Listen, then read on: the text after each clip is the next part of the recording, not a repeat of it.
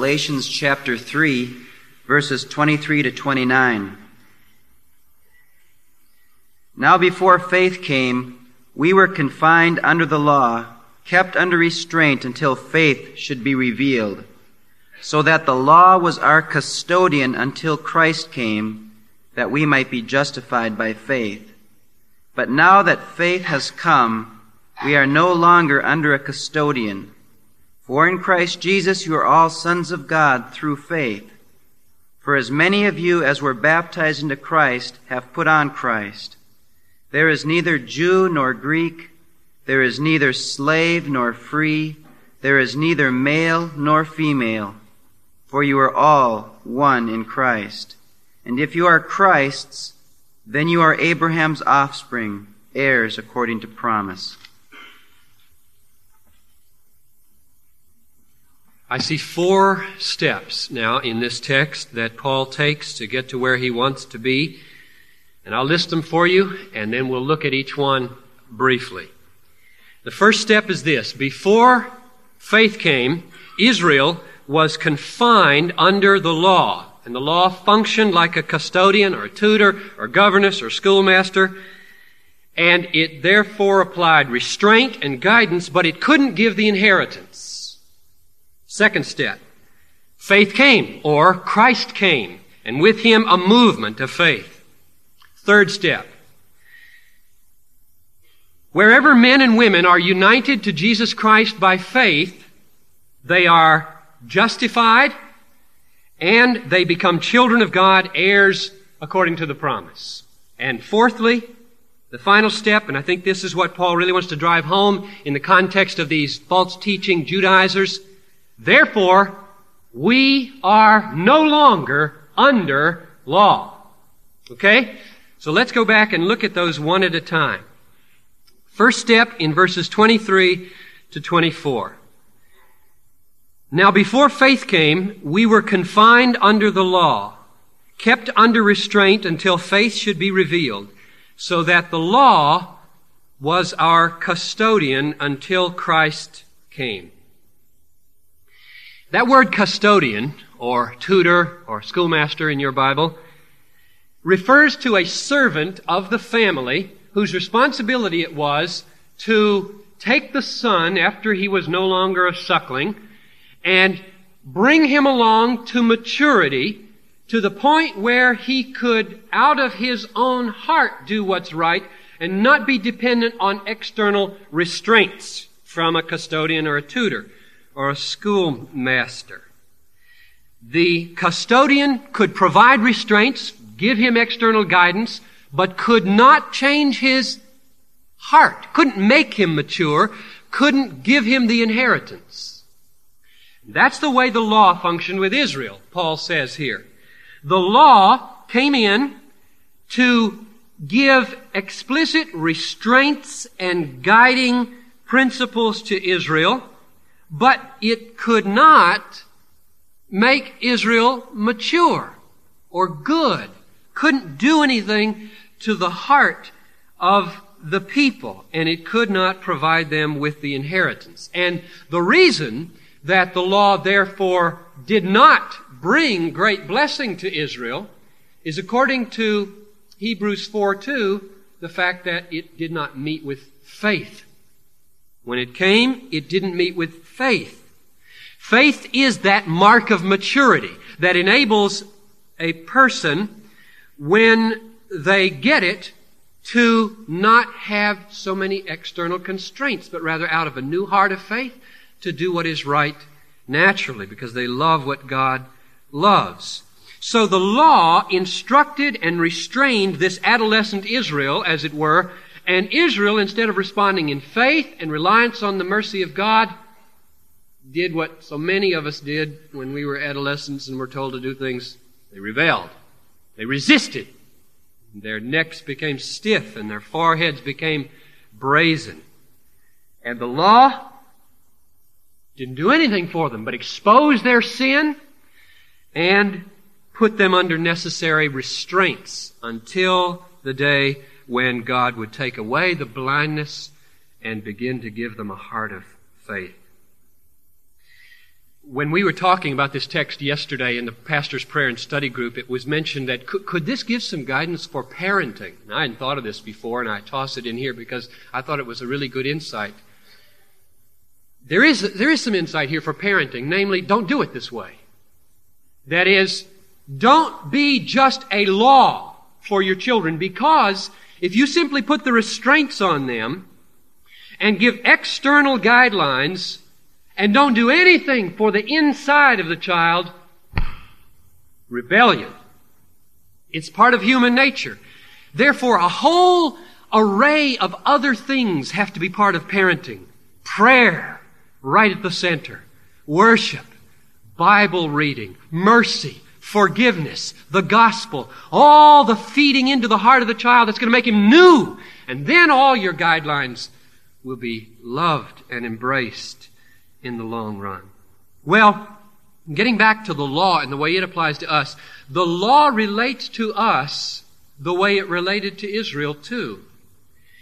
If you have a heart to trust the Lord, and rely on Him like a little child, then the law will be very different than if your heart is distrustful and rebellious and self-reliant. If you're the latter person, the law comes to you and you're a rebellious adolescent kind of person. You know what you're going to do? The law is going to feel to you like a burdensome, offensive, deadening job description written out by a, a mean task master or school master. But if your heart is really in tune with God, you're resting in Him, delighting in Him, expecting power to come from Him by the Holy Spirit, the law is not like that for you. Rather, you welcome the law as a desired and needed doctor's prescription from a beloved and trusted physician. No patient rebels when he's sick, and a trusted doctor tells him how he will act on the way to getting well. 1 John 5 3. This is the love of God that they keep my commandments and my commandments are not burdensome. But for Israel, the law was by and large burdensome. And therefore they responded to it like a job description by which they are now going to earn their way into God's favor. And it just oppressed them and brought the worst out of them. Except for a few exceptions. There were great saints. The writer of Psalm 1 and Psalm 119 loved the law it was no burden to them. That's step number one. The law functions like a custodian and an oppressive one, especially where it encounters unbelief. Second step. Paul said that when faith came, we're no longer under a custodian. So faith, he says, has come. Look at verse 25. But now that faith has come, we are no longer under a custodian. Now, what does that mean? Faith has come. I don't think it means before Christ came, nobody was a believer. Can't mean that, in Paul's mind anyway, because he said back in chapter 3, Abraham was justified by faith. He said in Romans 4, when he quoted Psalm 32, that this psalmist was not requited according to his deed, but was justified apart from works. So the psalmist, writing after the law was given, was justified by faith apart from works. And you take Hebrews 11, and Hebrews 11 is just a long hall of fame of people who trusted God. And who were they? People who lived during the time of the law, mostly. So you can't say that when it says the law came, it meant that before that nobody had faith. Doesn't mean that. Nor does it mean that justification was by some other means, like works, before Christ came. That's what I've been trying to get us not to think that the law taught the Galatian heresy as though God commended to men that they should earn their way into His favor and thus fall into the, the condemnation of the Galatian heresy. No, justification was by faith before Christ came. It was by faith after He came. I think what Paul means when he says faith has come is that by God's grace a period of redemptive history has come in which great numbers of people are exercising faith in God in response to the message of His Word. Faith has come means that a great movement has begun in the world, and the character of the people in that movement are, is that they have faith. They trust God like little children instead of being rebellious or arrogant. When the law was preached, by and large, the response it got was reaction and uh, repulsion and rebellion, not faith. When the law is preached, because God ordains that it be accompanied by the convicting and empowering work of the Spirit, it wins large responses of faith. It has spread all around the world to our very day in a great movement of faith. And the reason that the law did not win that faith and the gospel does win that faith is not because the law taught a different way of salvation, but because the law was not accompanied like the gospel is by that powerful, convicting, heart opening work of the Holy Spirit. God wanted to show for a period of time what kind of people there were in the world who simply would take the law and react to it the way they did, and thus show their need for the Holy Spirit. Faith has come, therefore, means God is fulfilling the promises of Ezekiel 36, Jeremiah 31, Jeremiah 24, that He would pour out His Spirit upon His people, give them a new heart, cause them to walk in His ways, write His law upon their heart. That's the new covenant, and that's what it means that faith has come. But let's not get the impression it's automatic, because if God were not causing the gospel to be accompanied by the heart opening, convicting work of the Spirit, the gospel would shut us up under sin just like the law did for Israel. You remember that from 2 Corinthians 2, where it says the, the gospel is the aroma of life to life for those who are being saved, but it is the aroma of death to death for those who are not being saved the gospel will function just like the law where the Holy Spirit is resisted. And therefore, many people can be hardened by the repeating, repeated resisting of the gospel, just like Israel was hardened when the law came.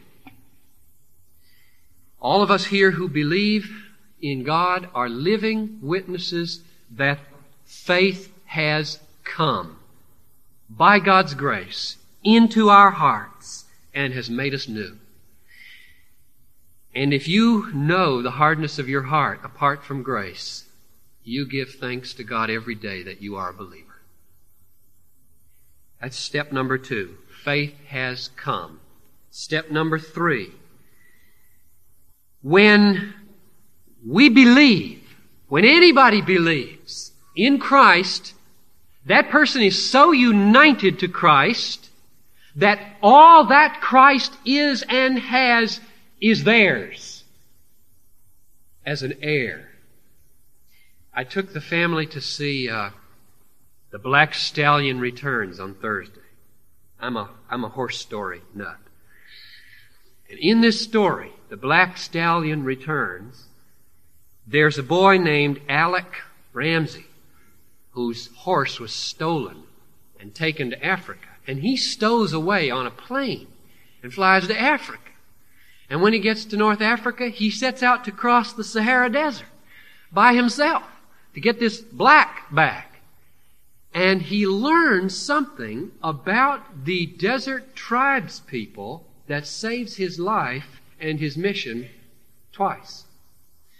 One of these bad guys tells him and he's mocking when he says it. These tribes people have such a stupid sense of honor that when you tell them you would like to be their guest, they have to do it. In fact, their possessions and their life is at stake in giving you protection if you just tell them, I want to be your guest. Well, Alec Ramsay saves his life twice in a pinch when he just says, But I want to be your guest. And a guy almost loses his life in defending him. And another guy about to send him back to America brings him into his household and feeds him.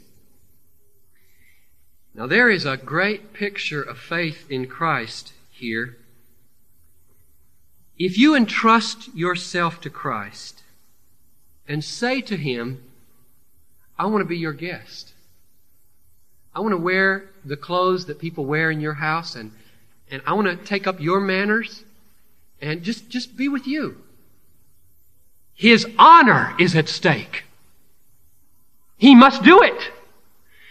There's a world of difference in believing that way and believing like I heard something on the radio this morning where I'm so tired of hearing this and it comes on again and again. The girl came on and she said on the radio, Do you know how much you're worth? See, this was at 5.30 and so she was talking real quiet. Do you know how much you're worth?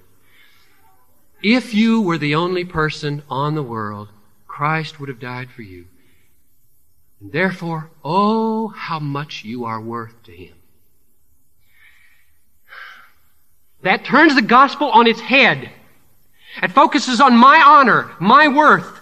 The God, Black Stallion has it so much better than that woman has it. The Black Stallion says, the only way you're gonna get saved when he's about to boot you out is to pull out your pockets like Alec Ramsay did and say, I got nothing. But I want to be your guest. And your honor is at stake. Not mine. I got nothing. I'm so tired of hearing people use the wonderful agapic sacrifice of our Lord Jesus for us unworthy people as a ground for claiming our merit and worth. And I want very much for this to be a church who gives all glory to God and simply says, like Alec Ramsay, Jesus, I'd like to wear what people in your house wear and, and uh, act the way they do. I just want to live with you. I want to be your guest and put him on his honor. He can't turn us away because when you say that to him, you are exalting his trustworthiness and his honor so highly that he'd have to deny himself to turn you away. And he will never deny himself. And therefore salvation and our acceptance of it gives all glory to him, as Alec Ramsay taught us.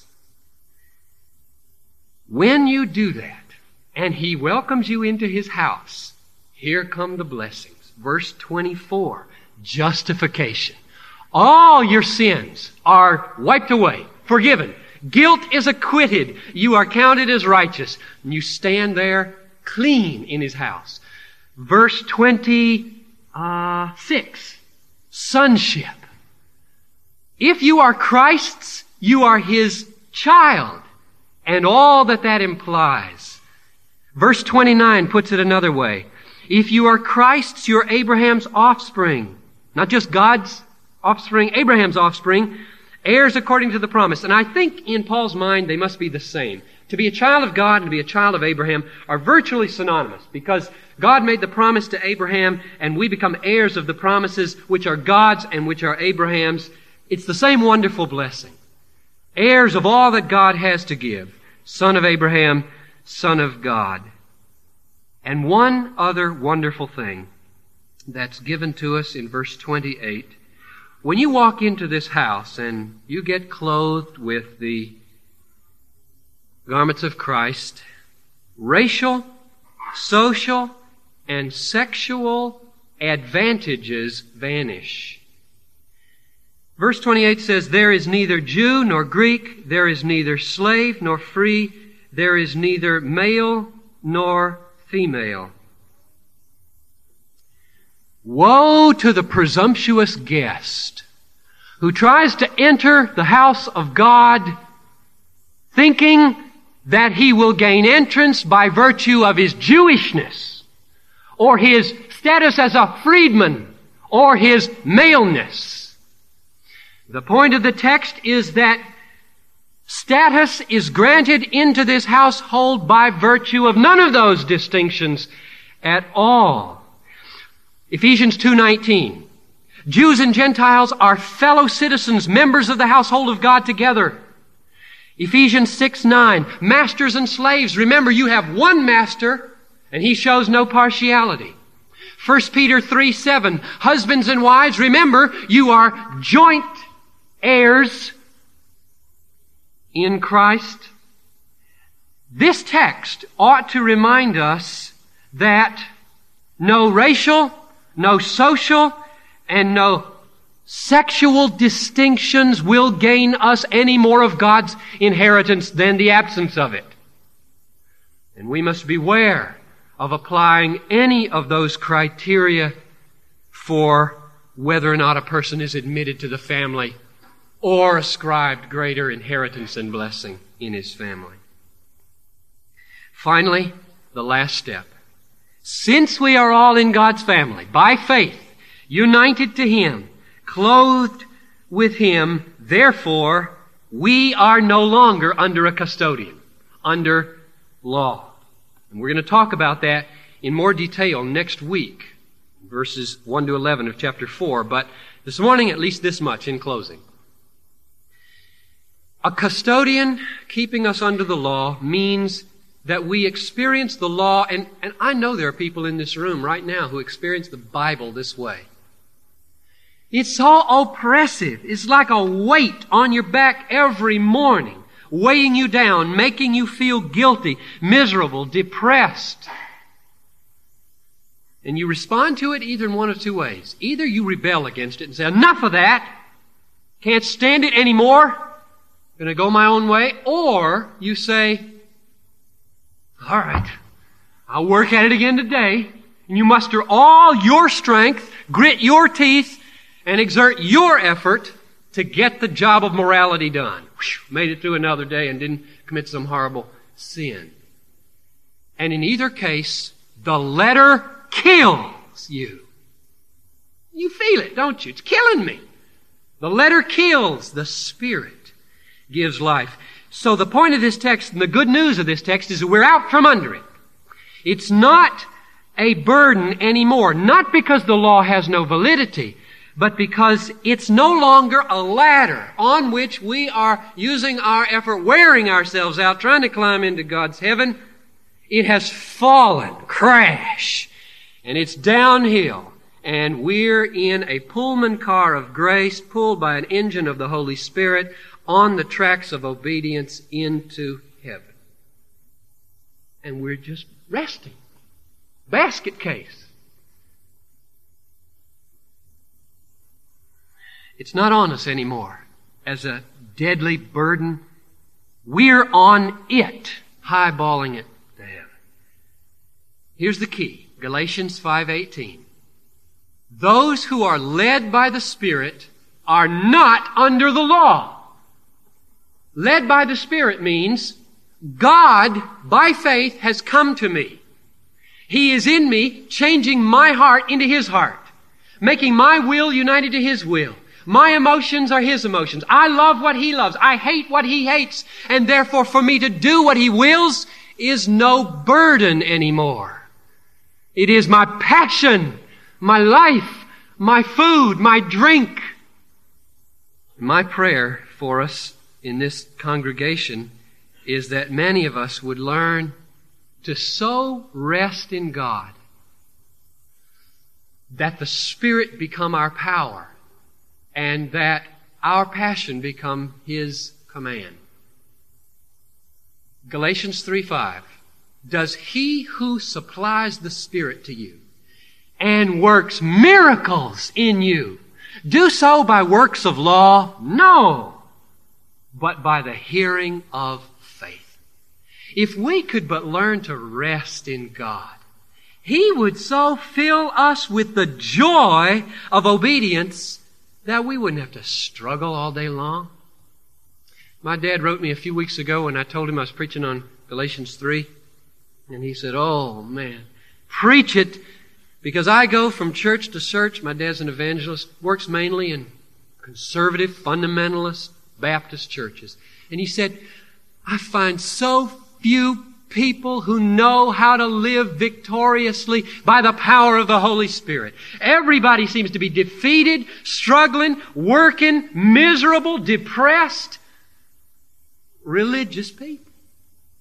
They don't know what Galatians, he quoted Galatians 2.20.